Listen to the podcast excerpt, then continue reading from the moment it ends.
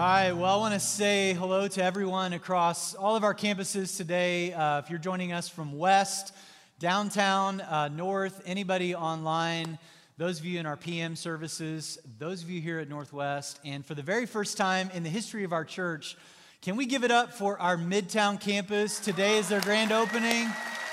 We want you to feel the love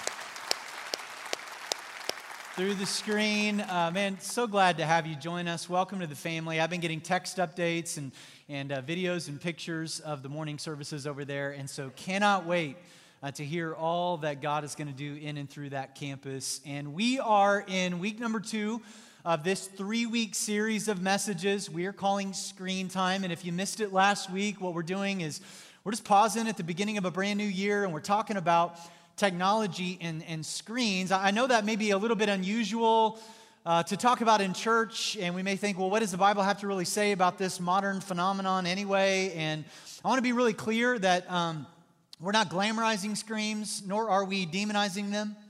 Like, this isn't a 3-week TED Talk on technology, and it's not a 3-week guilt trip, right? It's designed to make you feel bad or to cause an argument on the way home, all right? That's not the intent of this. I've got a smartphone. I'm on a screen every day. Truth be known, I wrote this message on a screen. I'm preaching this message from a screen. We are somewhat dependent upon them today, and I think that all of us would probably say, like, you know, technology and screens, like, in and of themselves, like, it's not a bad thing. It's like sort of a neutral thing.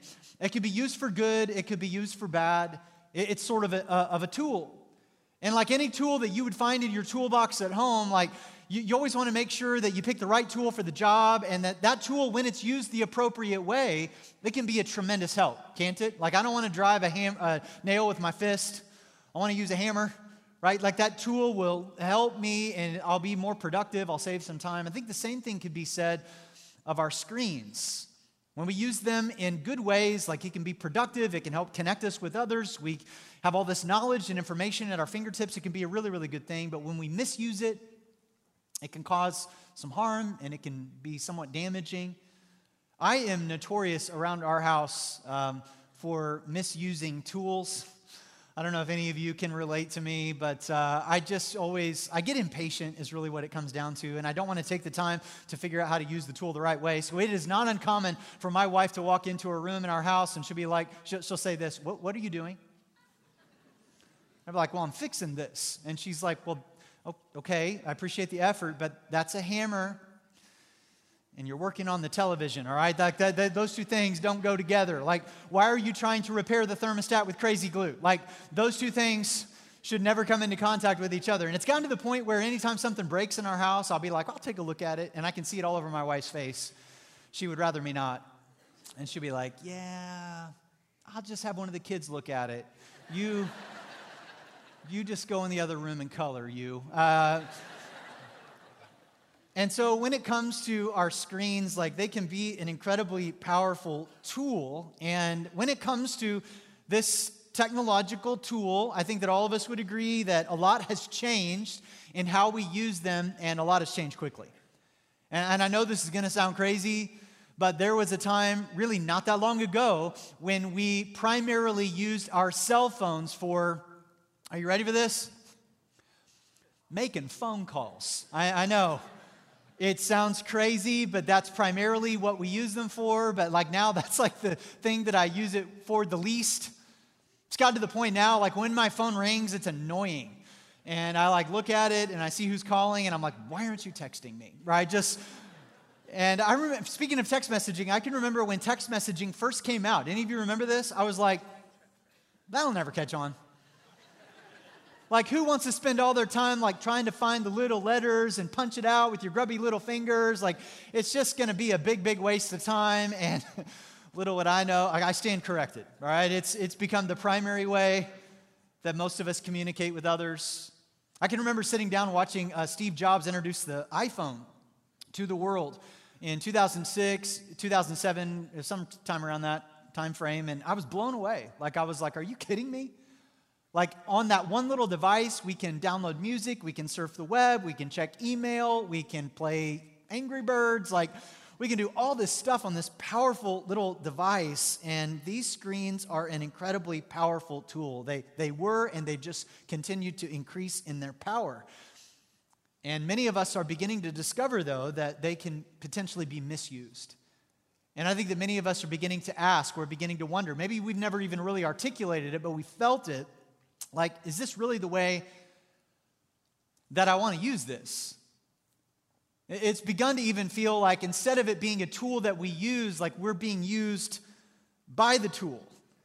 And they're taking up hours and days and minutes of our days, and they're constantly grabbing at our attention, and they're constantly disrupting us from concentrated thought, and they are distracting us from meaningful interactions. The average person today receives 45 notifications on their smartphone every day, not counting text messages, DMs, and news alerts. Our phones are constantly pinging and dinging and crying out to us, look at this, and check that out, and scroll over here. And it's leaving us feeling more overwhelmed because we don't know how to process it all, and more disconnected and emptier than ever before. And so what we're doing in this series is we're just simply posing the question, what are screens really doing to us emotionally, relationally, and spiritually? Now, I don't think that the answer is to get rid of them. Like, I don't think that we should just like say, well, you know, we just need to go do something else. You know, maybe technology will slow down. I don't think technology is going to slow down. I think it's just going to continue to advance at a faster and faster pace. I think that programmers in Silicon Valley are just going to continue to come up with smarter and more effective ways of grabbing our attention because their livelihood depends upon it. The next social media fad is just around the corner. And so I don't say all that to overwhelm you or to cause you to panic. In fact, I had somebody this last week come up to me and they were like, okay, I heard everything that you said. What are we supposed to do? Like, I kind of feel like I'm drowning. Like, if I put my phone away, then I miss out on something and I need it for work. And what about being connected to this person over here? And so we just sort of feel like we're running against the flow of culture. And so we don't really know what to do. So I say all that not to overwhelm you or to cause you to panic. I just say all that to say we just need to be a bit more proactive than what we've been up to this point. That instead of being reactive, we would be proactive. We would begin to give some thought to this, and we would begin to say, no, we're going to establish some boundaries, and we're going to give some intentional effort into how we interact with screens. We're going to have a say in how much influence they have in our personal lives and within our homes. What this means is that we're going to have to have an intentional conversation with our kids about their screen time. And just what it means for them as they grow into young adults, because this is the first generation that's going to grow up with a screen in front of their faces. And so what is it going to do to them into adulthood? And what this means is that husbands and wives are going to have a thoughtful conversation and not be defensive, not attack each other, but to have a thoughtful conversation. It means that kids, you're going to have to ask mom and dad to have a thoughtful conversation with you about the use of screens, because they're not going to want to have it.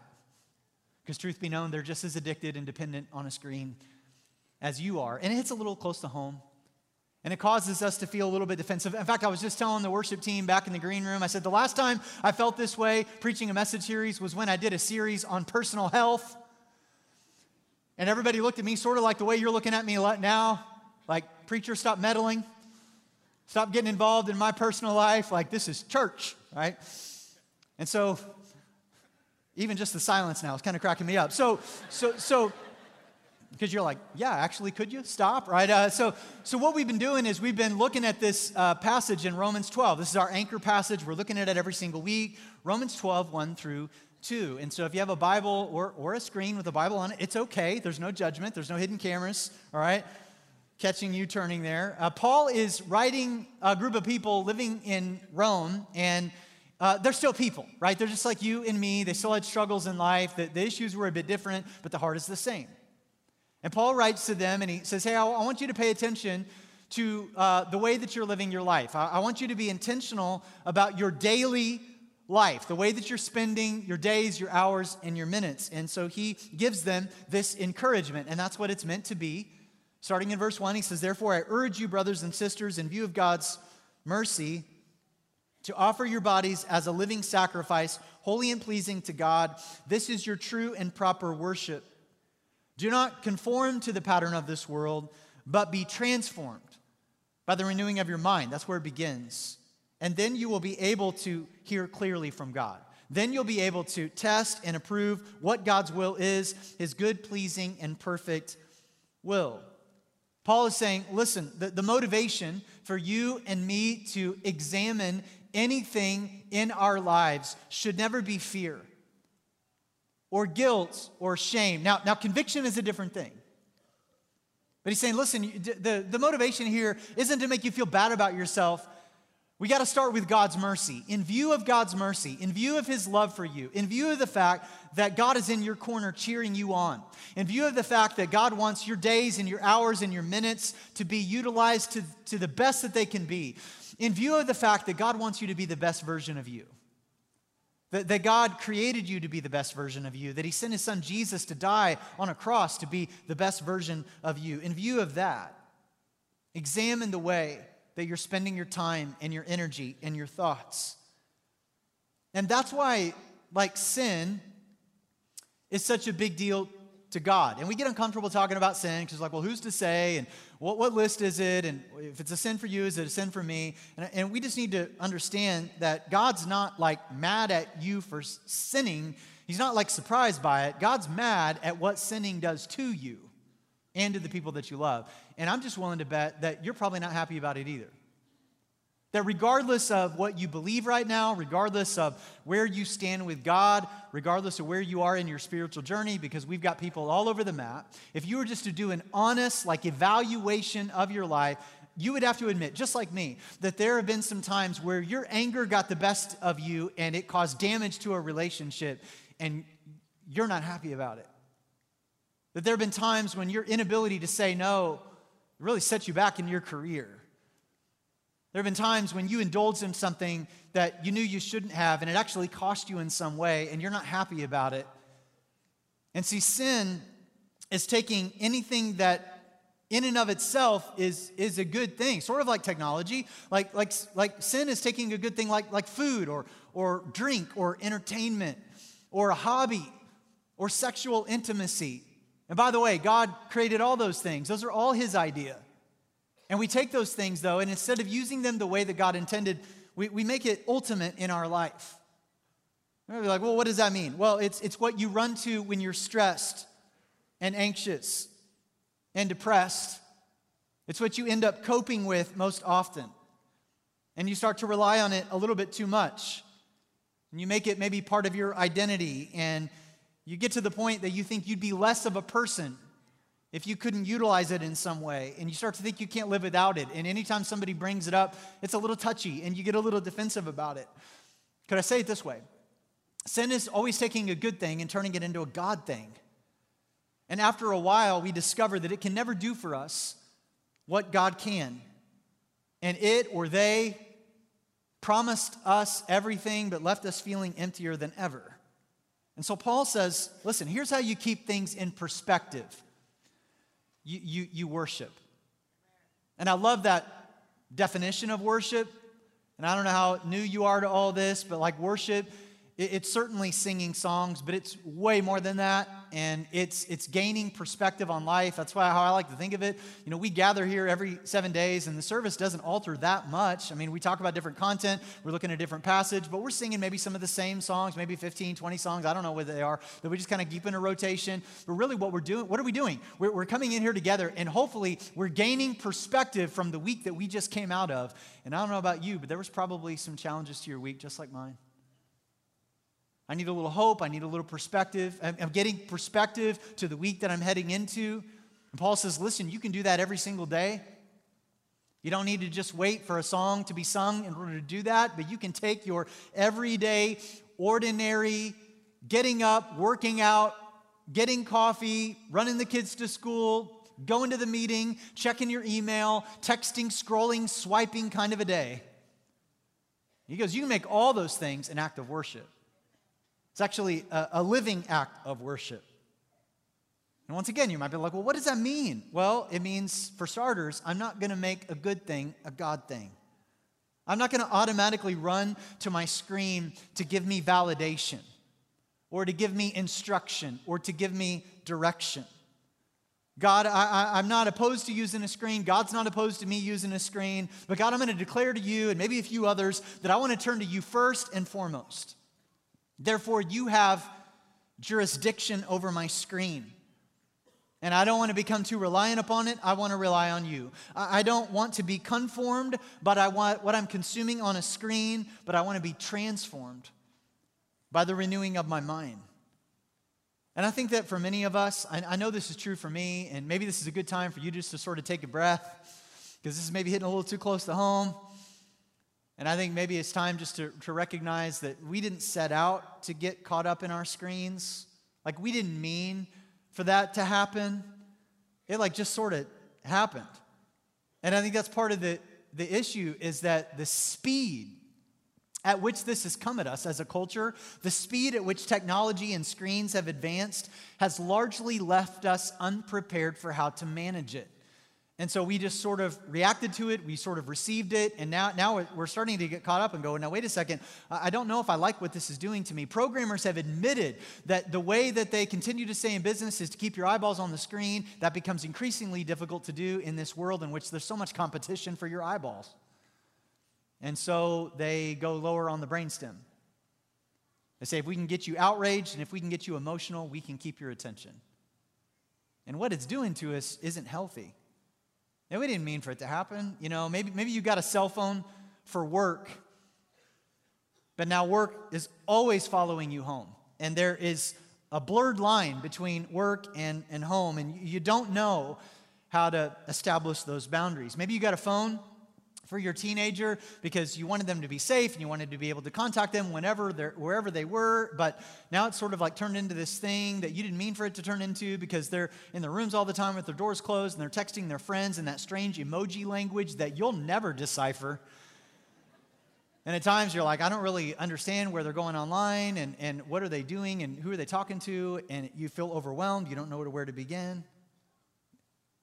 You got on Facebook, you opened up a Facebook account 10, 15 years ago. It seemed like a really good idea at the time. It was a really cool space to go and connect with old friends, classmates, stay connected with relatives around the world, post pictures. But now increasingly, you just get sucked into toxic comments and fake news. And you're just like, I just don't like how I feel about myself when I get off of that. We post a picture to share, only to be disappointed when it doesn't get very many likes, and so we take it down. We post a video to TikTok, and we hope that, you know, it'll trend, but then it doesn't, and so we wonder if anybody really likes us. And we gave out our number to someone as a courtesy, and they text us all hours of the day. We come home from work, and we're just looking to decompress. We're just looking to alleviate a little stress. We pop on Netflix to watch an episode, and before we know it, we have binge-watched an entire season of Grey's Anatomy or West Wing. And we're like, what am I doing? What am I doing with all my time? And we're discovering that all of this instant access to information, it isn't necessarily producing the fulfilling life of wisdom that we were hoping for.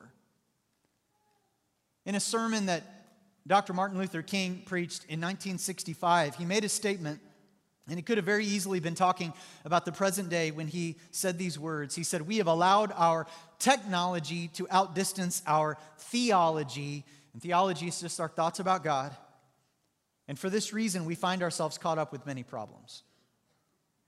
And I think that that's really at the core of the issue, is that when we allow our screens to constantly disrupt or distract our thoughts, what it does is it disconnects us from God, it disconnects us from the people that we love, and it disconnects us even from ourselves.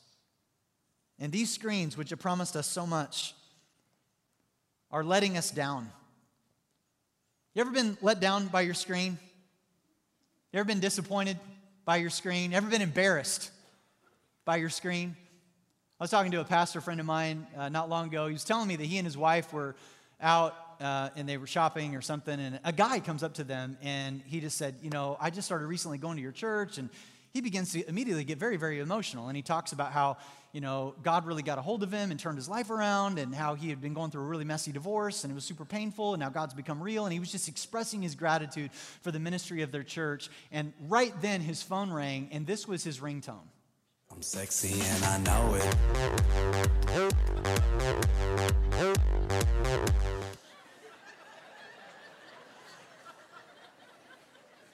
Yeah, that's like worst case scenario, isn't it? Like, hey, my life has changed and God's so real. And then he's like fumbling around with his phone. He's like, my kids have changed my ringtone. And he's, and then right then, like, it goes off again. I'm sexy and I know it. And he's just mortified. His face is beet red. Just feel for the guy. Like, you just want to look at him and be like, bro, wiggle, wiggle, wiggle, wiggle. It's just,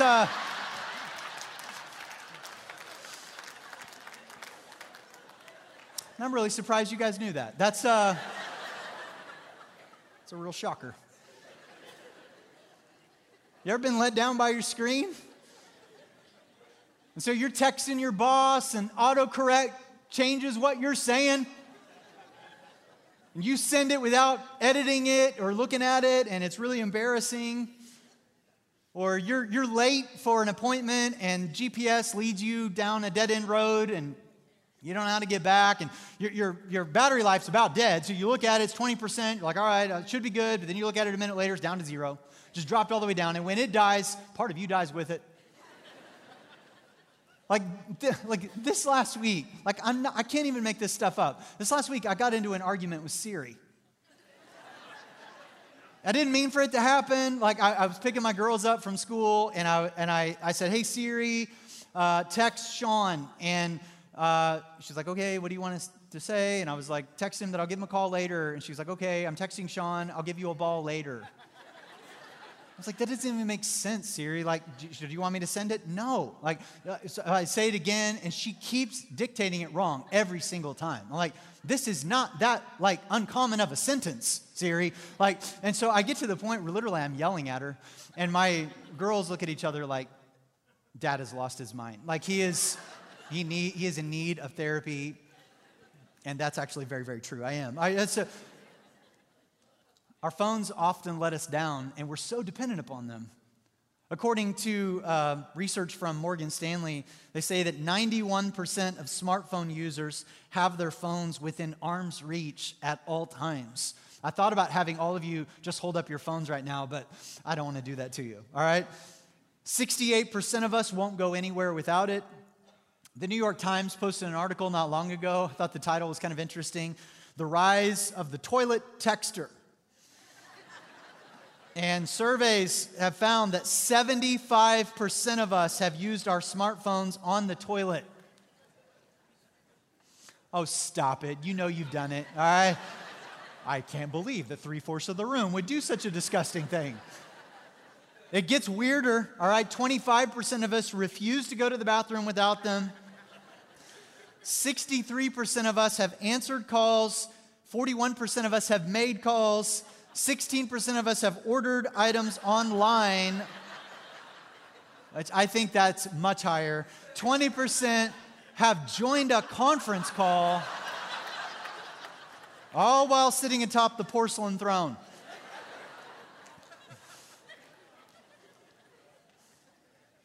So one of the cultural issues for the Christ followers living in Rome at the time that Paul writes this letter to them was idolatry. And I don't know what comes to your mind when you hear that word. And chances are, maybe you think about little golden statues that people sort of carried around and bowed down to. And it's very easy then to sort of dismiss idolatry as a thing that we deal with today in our modern era.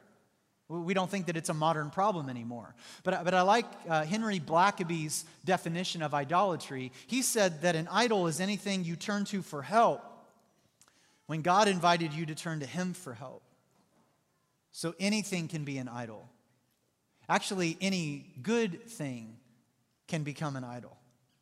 And so these believers living in Rome, they had all these various physical temples that they could go into to turn to help, to find some comfort, to get some instruction and some direction for their lives rather than looking to God for those things. And so they would visit all these pagan temples to get a fix of some kind. Listen to how Paul describes the scene this way in Romans chapter 1, and I really like how the Message paraphrases it. It just says, what happened was this.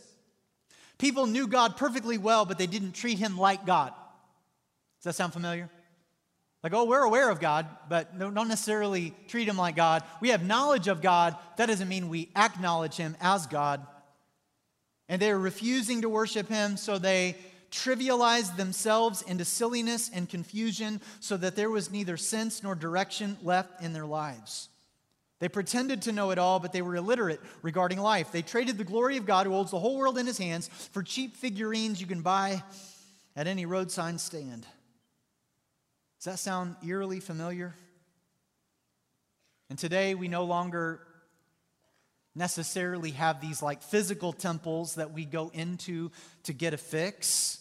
We don't have to. We carry these temples around in our pockets. And we can go anywhere we want, online, any time of the day, in relative anonymity, to find the help or the comfort, the instruction or the direction that we're looking for. And so when we're feeling restless, we might visit the temple of Amazon.com to purchase something that, you know, we really don't need, and it can wait, but we need a little hit of dopamine, and so we hit order. And we're looking for some inspiration, and so we visit the temple of Pinterest. We're stressed, we visit the temple of a porn site. When we're bored or lonely, we visit the temples of Instagram or TikTok. And we say, well, I'm not literally bowing down to these things, but I'm just wondering that what do you think it might look like to God when he sees all of us as people just walking around with our screens in this posture? Sort of looks like worship. Sort of looks like we're bowing down to these online temples. And I'm just wondering if God's saying, listen, those things aren't bad. They can be good. We're going to talk more about this next week, is how can we use our screens in productive ways? How can we redeem them, so to speak? But I'm just wondering if God is asking us, hey, listen, will you begin to allow your screen to diminish the glow from your face so that I can say some things and do some things in your life? And for many of us, instead of putting our screens on the altar, we've turned them into an altar. Instead of leaning into God who created the world with his hands, we've traded him for a device that we hold in our hands. And we emerge from these online temples feeling emptier, lonelier, more anxious, more depressed than ever. Why? Because it's a false god. And we didn't mean for it to be, but it's become that because it's what we've turned to for help when God has asked us to turn to him for help. And it promises so much, but it always lets us down. In a recent survey, there were some teenagers. They were asked about social media, and teens who visit social media every single day are more likely to agree with these three statements. I often feel lonely. I feel left out. I wish I had more good friends. Does that seem ironic to anyone? That on social media, the place that we go online to be social, it leaves us feeling lonelier, left out, and disconnected. And so what I'd like to do in the remainder of our time, I don't want to just leave you there. I want to try to give you some hope and some help. And so I just want to ask a series of questions designed to just help you or your family or your life group just kind of think through your screen usage. And so I want to begin kind of with this question right here is just, how do you know? How do you know if you've maybe become too dependent upon a screen? I think that for many of us, we probably know whether we want to admit it or not, but others of us, maybe we don't know. So how do you know? And I think the first step towards just making sure that this doesn't become a problem, if it's not for you right now, man, that's great. So how do you keep it from not becoming a problem? If it is a problem, the first step towards getting healthier is to not be defensive, not be too touchy about it, but to just be open to it and to say, yeah, I just need to acknowledge that maybe there's something here. This is digressed into something I never intended. So let me just kind of give you a series of questions for you to think through. Here's the first one. I referenced this last week. Is my screen the last thing I look at before going to bed and the first thing I see when I wake? And if so, like, I'm not saying that's a bad thing. I'm just saying, is it the healthiest thing? Because, like, the blue light in the screen is disrupting your sleep, which then has all sorts of other effects. If you're a light sleeper and the thing is pinging and dinging and vibrating all night long, it's going to wake you up through the night. Or if you can't sleep, you roll over, you grab it, you start to scroll. Maybe it's the very first thing that you look to when you wake up. And I had a friend tell me this last week. She just said, you know, I realized that I don't want my phone on my bedstand anymore, but I use it as an alarm clock. So I went out and I bought an old-fashioned alarm. And I'm putting my phone downstairs. And I know just by giving that example, some of you are like, whoa, Pastor, that's going nuclear right there. And I don't know, that's just for you to decide. Here's another question. When I get bored, do I instinctively just reach for my phone? And it's like, you don't even remember, like, thinking, I'm going to reach for my phone. You just do. Here's another question. Do I interrupt the conversation I'm in with a real-life person to check my screen when there's a text, a call, or a notification? And all of us have probably been on the giving and the receiving ends of that one. And it sends a message, doesn't it? Whether we mean for it to or not. Like most of us, I think when we reach for our screen, when there's somebody right across from us, we don't mean to say, we don't care about what you're saying. It's just like, well, what is there an emergency? Is there something I need to look at? But it sends a message. And I'm hearing more and more restaurants starting to develop like these like pouches on the backs of chairs where you can just put the screen in the pouch, so that way you can have an uninterrupted conversation over dinner. Here's another question. Where do I turn for comfort when I'm hurting? See, where you run to comfort first says a lot about what you're putting your trust in and your hope in. So I don't know, maybe you have a long day at work, maybe you get into a fight with your spouse, and so you just decide to go into the temple of ESPN Plus or Amazon.com and get a little dopamine rush. You feel better for just a little while, but it doesn't last. Here's another question. Where do I go for direction when I'm confused? And oftentimes, we'll go online first, and we'll post something asking for other people's advice or counsel. Nothing wrong with that, but unless we spend all of our time reading what other people have to say about our situation rather than trying to discern what God's saying to us from His Word. And so increasingly, we're looking to our screens for direction. In the last 2 years, there has been a 60% increase in Google searches that begin with, best blank for me. So people are getting online on Google, and they're going, what is the best car for me, the best hairstyle for me, the best pet for me, the best career for me, best vacation for me, best exercise plan for me, best diet, best option, best match for me, best color for me. See what's happening there? We're not just going to Google to access information, but to get direction. There's been an 80% increase in Google searches that start with, should I? Should I switch jobs? Should I retire? Should I refinance? Should I sell my house? Should I get a flu shot? Should I get therapy? Should I make the first move? Should I stop talking to him? Should I stay married? Should I sign up for the dating app? Should I go vegan? Should I go paleo? Go keto? Should I stop vaping? Should I get that rash looked at? Yes. Yes, you should. Should I change doctors? Should I post another selfie? Like all these questions.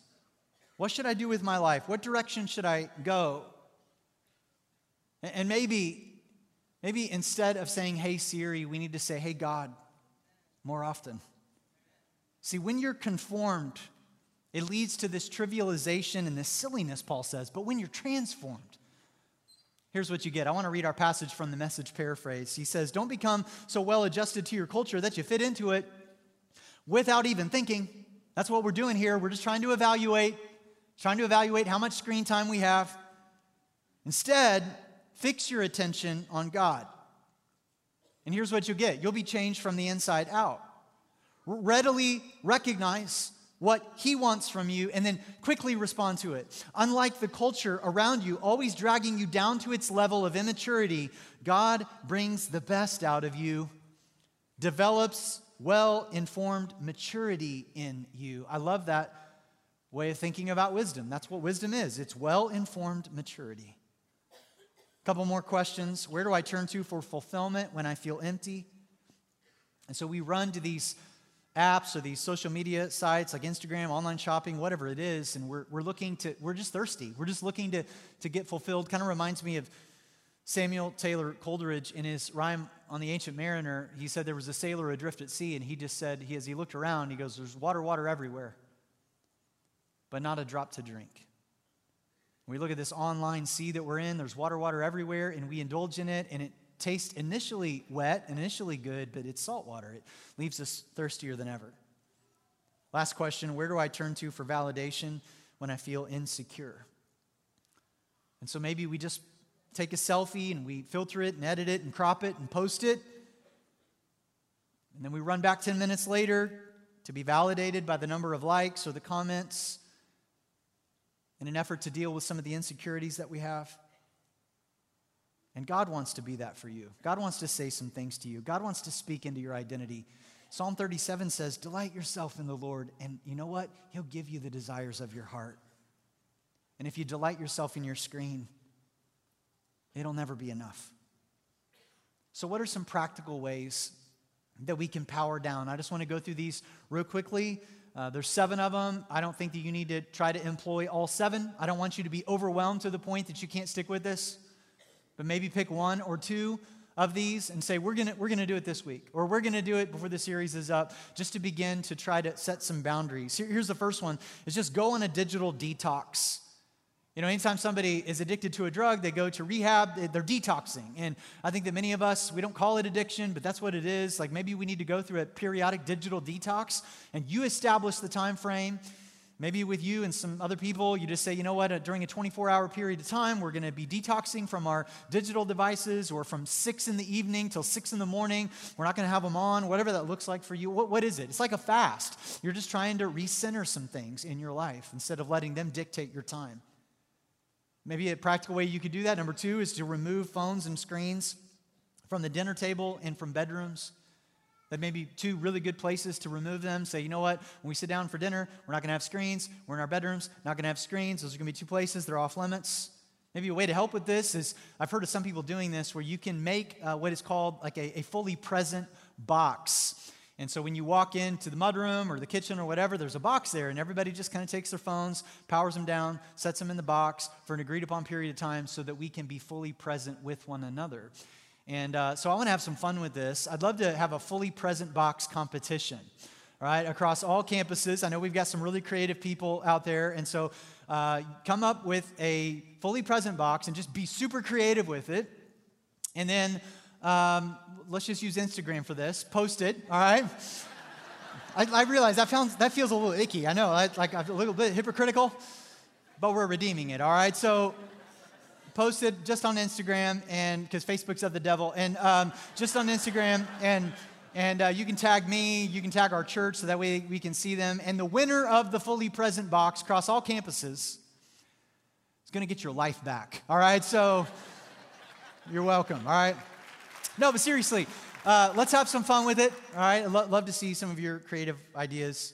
Number 4, turn off notifications. I think that's a little thing you can do right now. Anytime you sign up for an app, it will always say, do you allow this app to notify you? Always hit no. Just always hit no. Get into the habit of it. Go into your settings. Go into notifications. Just see how many apps are notifying you. Just hit off, off, off, off, off. It'll actually calm your phone down significantly. Use do not disturb more often. I think it's a glorious thing. I started using it when I was preaching because I was tired of my phone buzzing while I was preaching.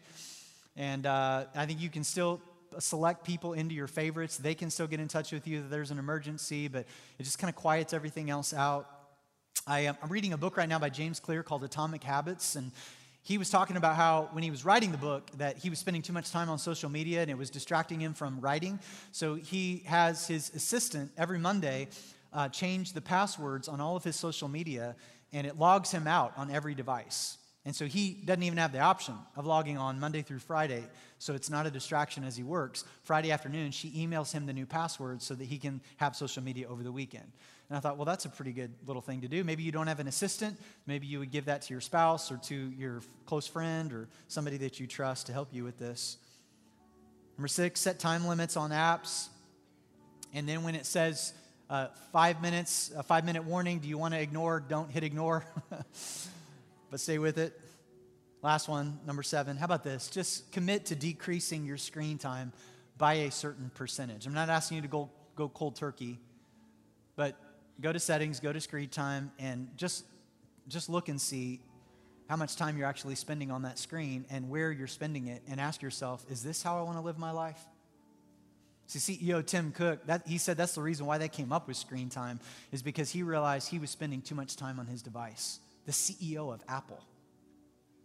And so just go on screen time and just say, you know what, I'm spending X percentage of my week on screen time. As a personal challenge, I'm going to decrease it by 10% or 20% or whatever it is for you, for the sole effort of being able to hear from God more clearly, connect with others more meaningfully, and to even be able to reflect on who you are as a person. Listen, God wants the best for you. This series is not based in shame. He simply wants the best for you. He wants to speak to you. He's got some things he wants to share with you, some ways he wants to guide you. And maybe even today, like, you just need to stop before you scoot out of here real fast. I just want to encourage you to slow down. I mean, shut the screen off right now. Turn it over and say, this is an uninterrupted time where I can just sit and reflect and hear from God. And what's the one thing God wants to say to me today? And maybe you're here today and you've never responded to Jesus, and today you just simply want to trust him with your life, your screen time. You want him to be your Savior and your Lord, because he wants the best for you. And so let's go to him right now and invite God into our lives. Father, we come to you right now. And this is hard to talk about, because I know that this maybe hits a little too close to home for some of us. Like, some of us, we maybe feel ashamed or guilty. And I just pray, God, that would not be the dominant emotion here, but that just a healthy conviction. Just an ability to say, no, we want to speak into the way we spend our time and our energy and what we're looking at. And so, God, I pray that you give us the courage to take action today, that we wouldn't feel overwhelmed. I pray, God, that this wouldn't cause an argument in the car on the way home, but maybe a healthy discussion, recognizing that we want to be for each other in this as well. And so, God, I pray that as we begin to employ some of these practical things to power down our devices, that your voice would become louder, more distinct, and more clear in our lives. And so begin right now. Meet us in this space. We ask this in Jesus' name. Amen.